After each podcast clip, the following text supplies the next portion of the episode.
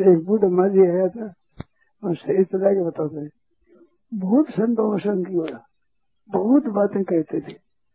बड़ी अच्छी अच्छी बातें कहते मैंने कहा माझी अब घर में रहो, घर में। अब घर में रहो। हाँ अब घर में रहो आप तो बैठा, देखो आने जाने वाला, आने जाने वाला घर थोड़ी है आपका। आपका घर तो अपने घर है। माझी जी, घर में रहा करो माझी खुशी होगा घर में रहोगे।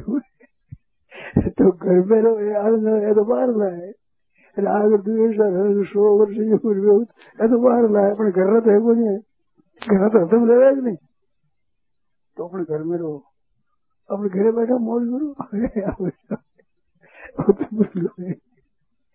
बहुत सीधी बात है वे आवे तो भी आप घर में रहते हो जावे तो भी आप घर में रहते हो अभी आ जाए तो आप जावे तो आप तो अपने घर में रहते हो कुत्ता घर में आ जाए, मालूम थोड़ा ही है। कुत्ता घर में आ जाए तो मालूम हो गया।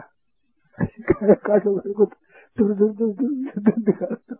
आगे दूर दूर दूर। दिवस आ जाए तो कुत्ते निकल कुत्ते निकल। अपने घर में नहीं। कितनी बात है। कुत्ते आ नारायण नारायण नारायण नारायण